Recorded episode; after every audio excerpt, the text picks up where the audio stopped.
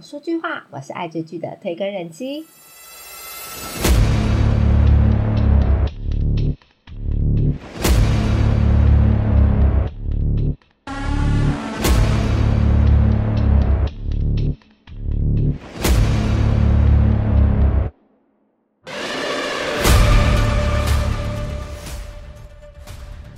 各位朋友，听到这个音乐，不晓得有没有想到丧尸跑出来的画面？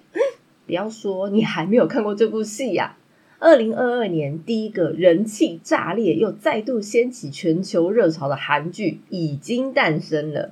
想必后面那些大作现在都错了一蛋。是的，今天就要来介绍过年期间席卷整个地球的恐怖惊悚韩剧《僵尸校园》。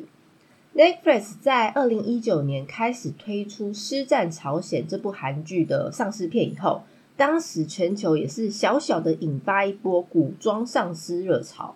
自从去年由于游戏红到连里奥纳多皮卡丘都要找李正宰自拍了以后，全球都在关注或者是喜爱韩剧的人越来越多。那虽然呢，去年底十二月的压轴《宁静海》有一点点雷声大雨点小，而且。评价算是跌了个狗吃屎，但是呢，今年 Netflix 开场居然出了一个险招，推出《僵尸校园》。那怎么说它是一个险招呢？一方面呢，韩剧其实大家都知道，主要的收视群还是以亚洲的地区为主。不知道是不是故意在过年前上架这一部恐怖片？毕竟大家会都希望，呃，新年有个好彩头，看僵尸片不知道是不是会触眉头。但是呢，又希望趁着过年这个假期有时间追剧来提高浏览率，这一招算是第一个险招。第二呢，再来就是这部片呢，其实开播之前并没有太多的关注，至少呃跟之前的作品比较下来，这一部就是明显没有那么多关注。主要也是因为主角群们，因为都是一些新生代的演员，而且很多都是陌生脸孔。老实说，剧中没有任何一个大咖演员在撑场，连特别演出都不算有，这个也算是险招嘛，对不对？不过好家在，有时候险招也是很管用。这一部片呢，在上家开播第一周以来啊，始终维持在世界五十六个国家蝉联第一的宝座，在全球九十几个 Netflix 可以看见的国家里面，也排进前三名里面。尤其是很难看到韩剧有非常好成绩的美国还有英国地区都获得冠军，所以我们大家都知道 K 中比就是韩系僵尸的热潮席卷了全球。第二个鱿鱼游戏又诞生了，那首播的三天的观看时数，听说还比鱿鱼游戏还要高。那这部片爆红，当然评价也算是两极化。有些人觉得丧尸就是老梗题材。那有些看过原著漫画的人会觉得剧情有点偏离了，那认为漫画的版本会比较好看。那不管如何，《僵尸校园》一推出就标出好成绩呢，还是很多剧迷还在敲碗第二季。那虽然这部片红成这样，但也相信还是有很多人没有看过。那也许单纯就是不喜欢丧尸题材，或者是害怕这种恶心又血腥的场面的人。那今天。就简单整理剧集的故事，为了那些想看这部剧但是又很怕丧尸题材的朋友们来说一下简单的故事。还有，因为我特地看完了原著漫画，所以来解析一下两者的差异，再来预测一下第二季的走向。《僵尸校园》韩文的名称是直译“现在我们学校”，它是二零二二年一月二十八号上线的 Netflix 韩国惊悚剧集。由《The King Too Hard》的导演李在奎，还有《Luca》的编剧千成日合作打造，总共有十二集。那故事它是改编自韩国朱东根创作的同名网络漫画。那剧情就是讲述，呃，丧尸病毒肆虐的一所高中里面，无路可逃的人和想要营救他们的人，经历了无法预测的极端状况之后发生的故事。那因为这部片有非常多暴力而且很血腥、恶心的画面，所以整部片呢就列为限制级。那我个人认为，其实比之前看过任何一部丧尸韩剧都还要恶心几百万倍。僵尸校园的主角群啊，找来一票都是新生代演员，包括韩剧无人知晓的李灿荣，还有《机智医生生活》的赵以贤，《复仇笔记》的朴所罗门，《小妇人》的朴持厚，还有《远看是蔚蓝春天》的刘仁秀，和《鱿鱼游戏》爆红的李玉美等人。那平均的年龄大概只有二十岁。那导演李在奎呢，算是用心良苦，因为他有说他为了呃增加这些号召力，所以刻意挑选了一些观众不熟悉的生脸孔。那从选角以后呢，到开始培训默契的时候，所有人的表现都算是达到他要求的真实感。那这几位演员其实也因为这一部戏爆红，所以自己的人气也跟着翻倍。有些演员的 IG 追踪啊，是直接暴增几百倍。结果呢，男二跟女二的讨论度还比男女主角还要高。那我觉得男女主角真的是蛮可怜的。那有些网友呢，但是批评女主角啊，就是一副没有表情的脸啊，那看不出演技。虽然呢，他们都是这样批评啊，不过呢，这部戏里面的反派角色有两个，我觉得他们两个人的演技啊爆棚，直接就是坏到谷底。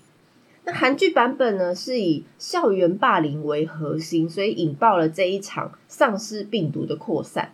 那开场呢，就是在一场大雨中的某一个天台，一群校园流氓在霸凌一个男学生，叫真秀。那他们打斗的过程里面啊，真秀就从这个天台啊 摔到地下，被送到医院了。以后，那接着呢，就是这个男学生的父亲赶到医院来探望他儿子。不过呢，这时候的儿子呢，已经变成六亲不认、见人就咬的丧尸。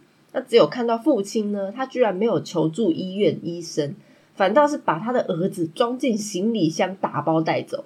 那画面就来到学校孝山高中，女学生贤珠呢，她偷懒打瞌睡，不想打扫，所以躲进了科学教室。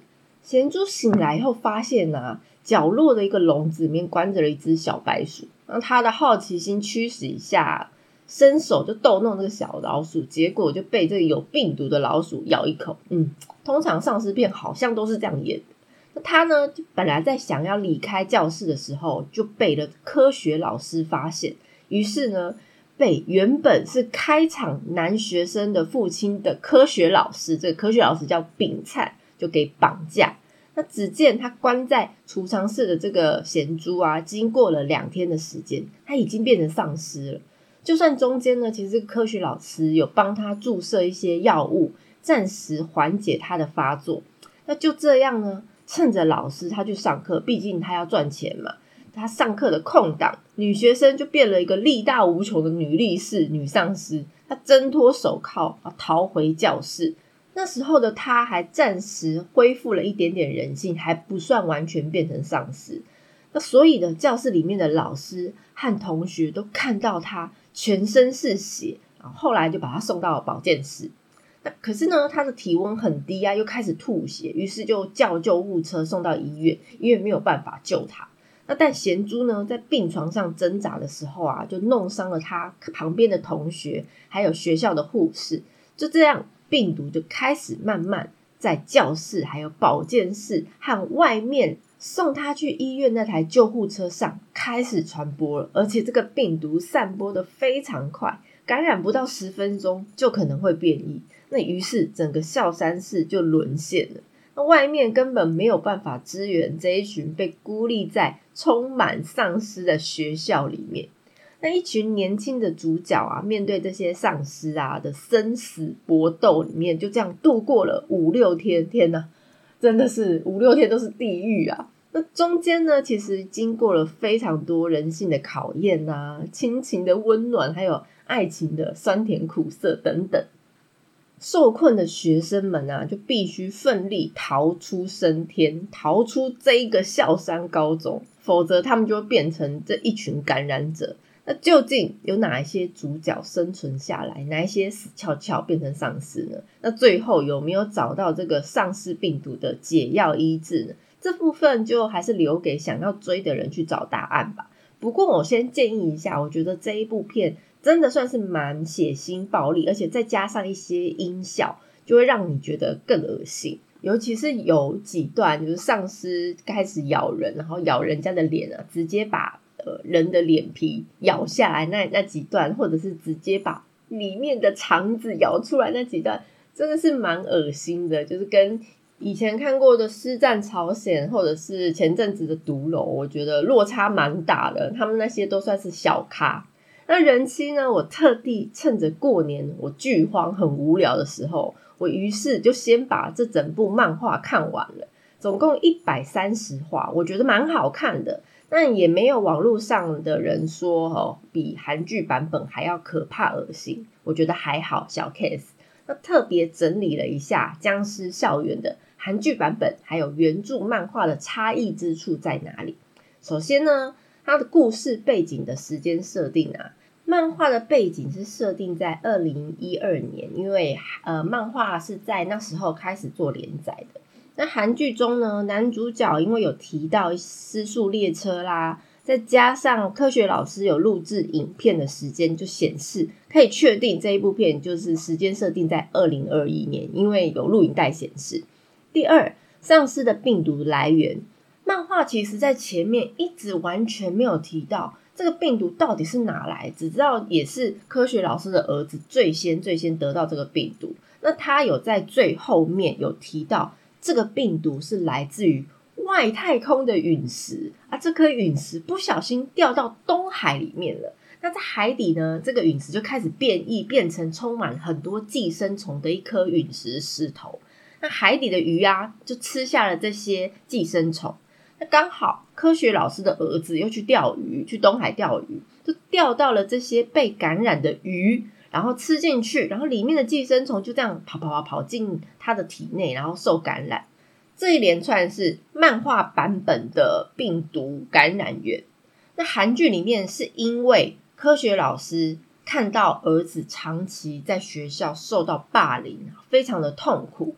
进而他开始想要制造一些让儿子强大的呃力量，让他不要在学校被霸凌。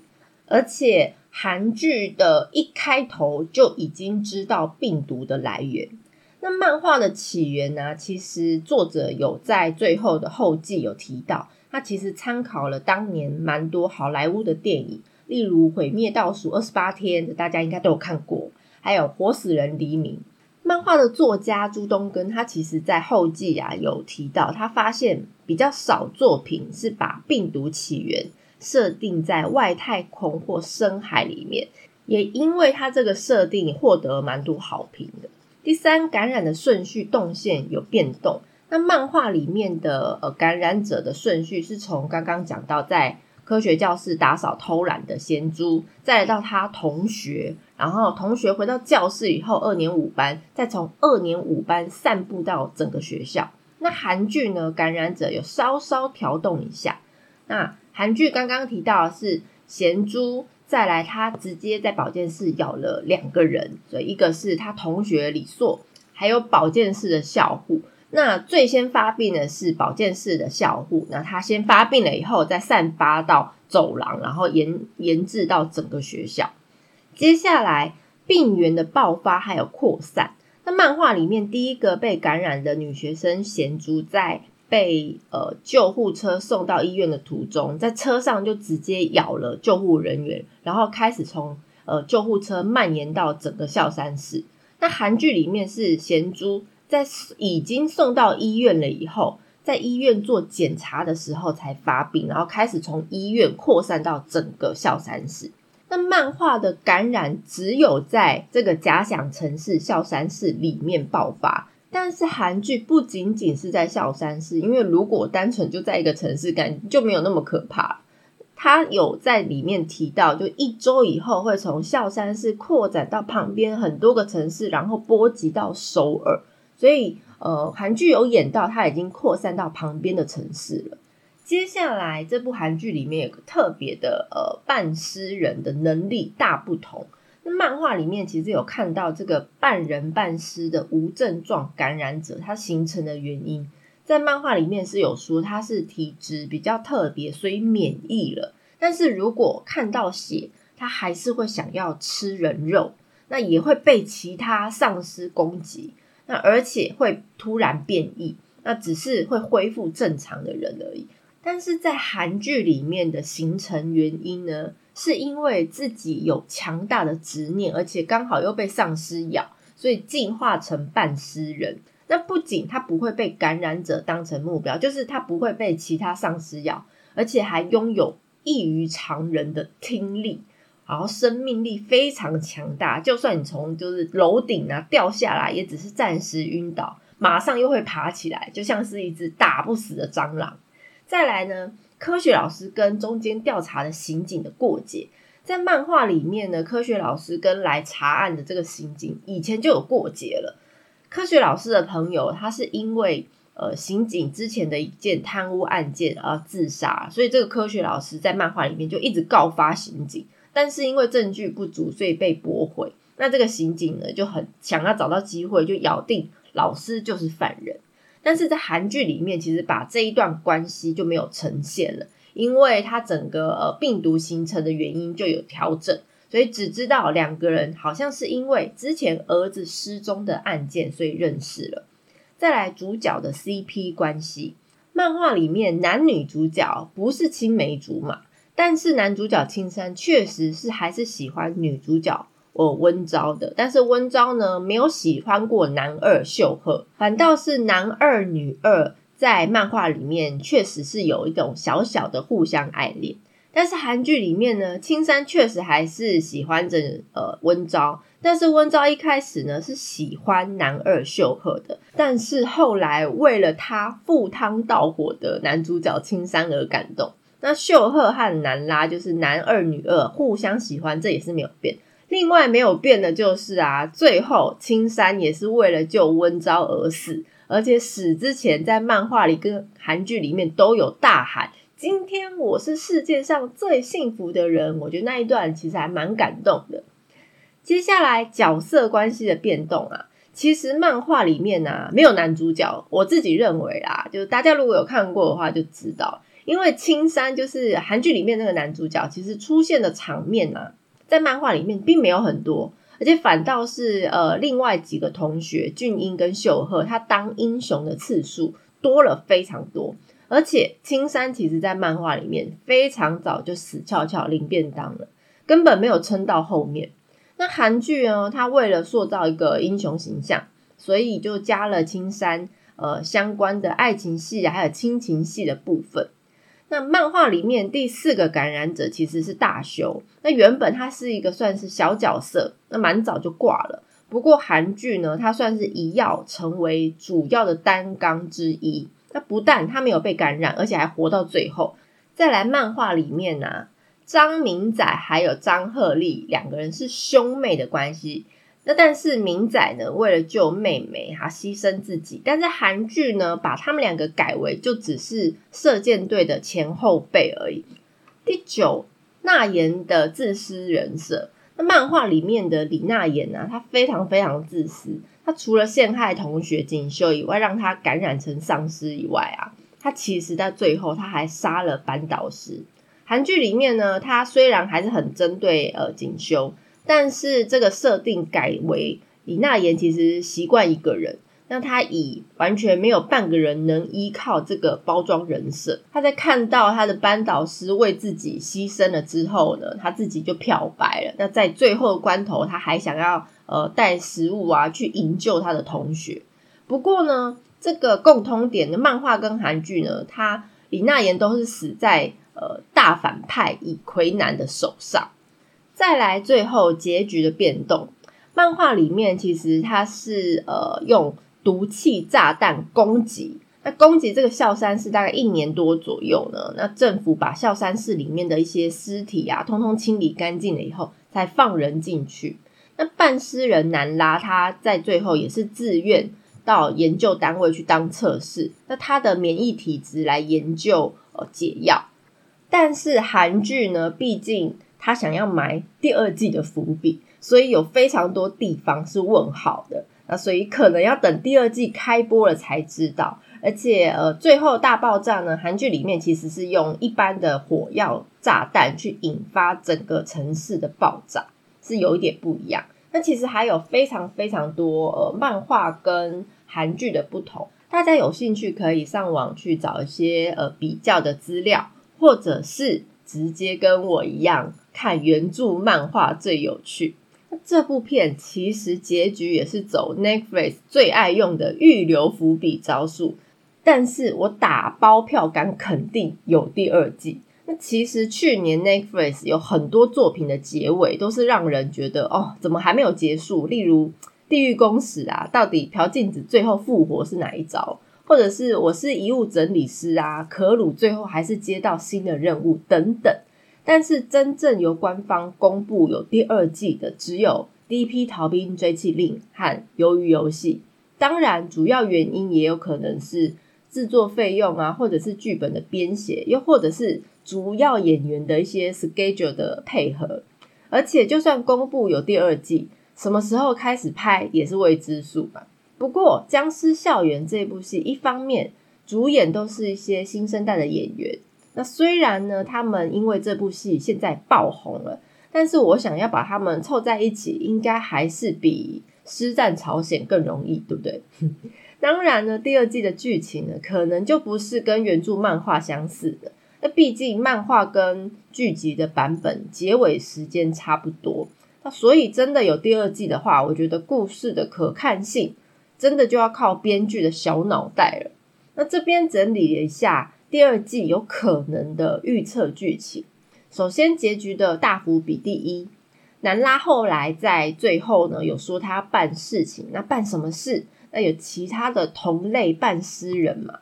那僵尸校园的结局里面呢？呃，女主角温昭还有男二秀赫等人都成功的活下来了。他们想起来跟女二南拉的一些约定，所以一群人偷偷就跑回校园，在顶楼遇到南拉。